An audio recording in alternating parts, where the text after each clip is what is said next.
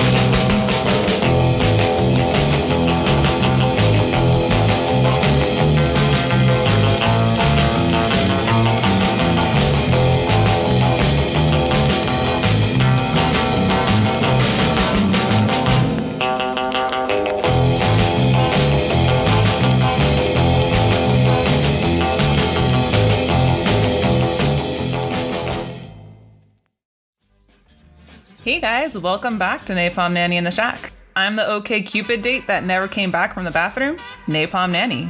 And before I get into this week's episode, let me remind you that just because she's tolerating your presence doesn't mean that she's flirting, and to find me on Instagram under Napalm Nanny in the Shack. And if you feel like buying me a cup of coffee, my Venmo handle is Wendex Burns My Eyes. Now onto the show. And I don't know if it's because I'm being nostalgic for my punk roots or my hometown in Los Angeles, but I decided to do some digging into both.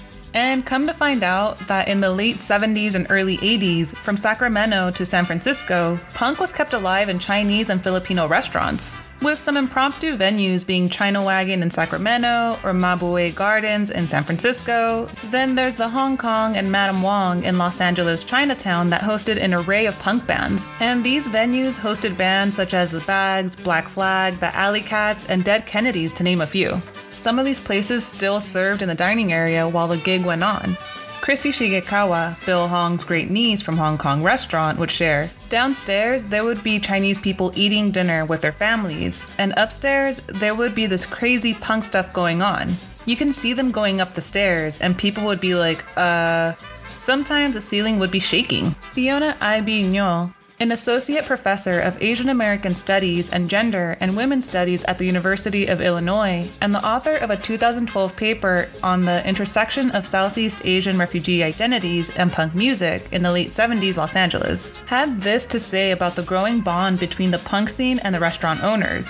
In some ways, this was just like setting up any performance space to try and draw in more customers to your restaurant with live music, which essentially the restaurant owners were looking for entertainment to bring in customers, and the punks just happened to be the ones that showed up. Then Shigekawa, niece of Bill Hong, also pointed that it's a weirdly practical business thing, and culturally, maybe it helped that they were already not part of the mainstream. And before I dive in any further, here's this week's playlist. Enjoy!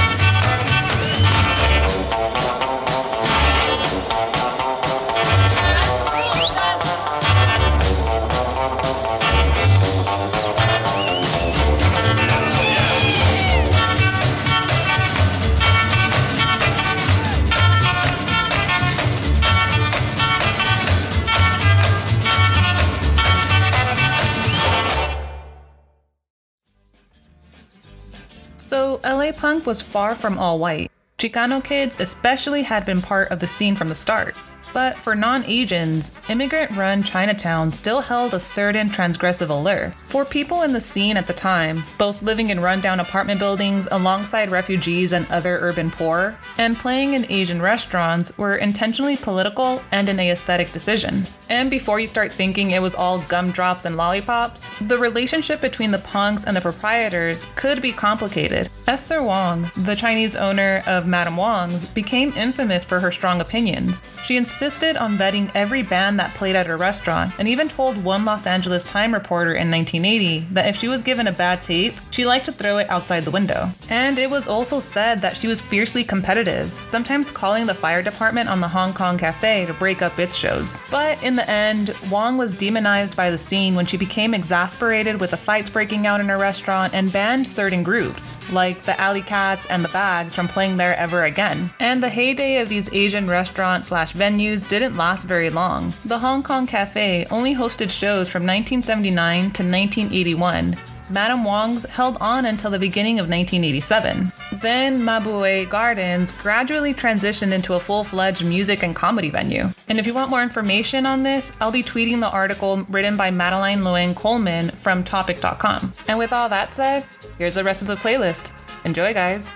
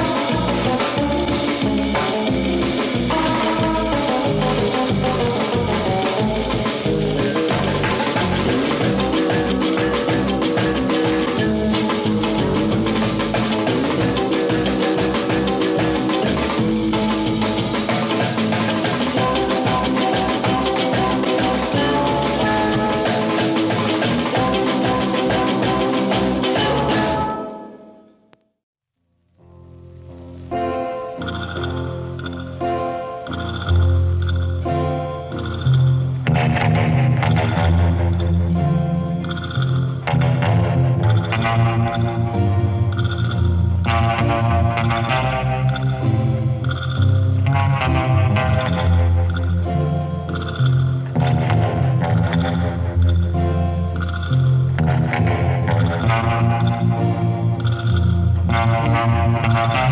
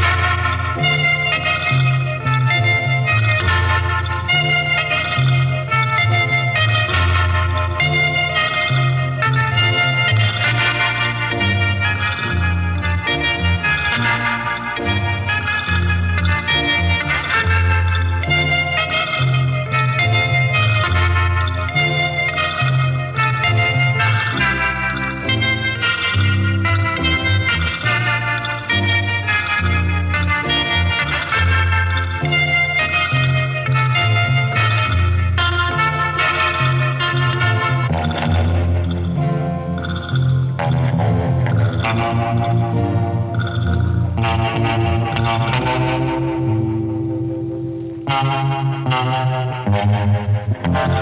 you.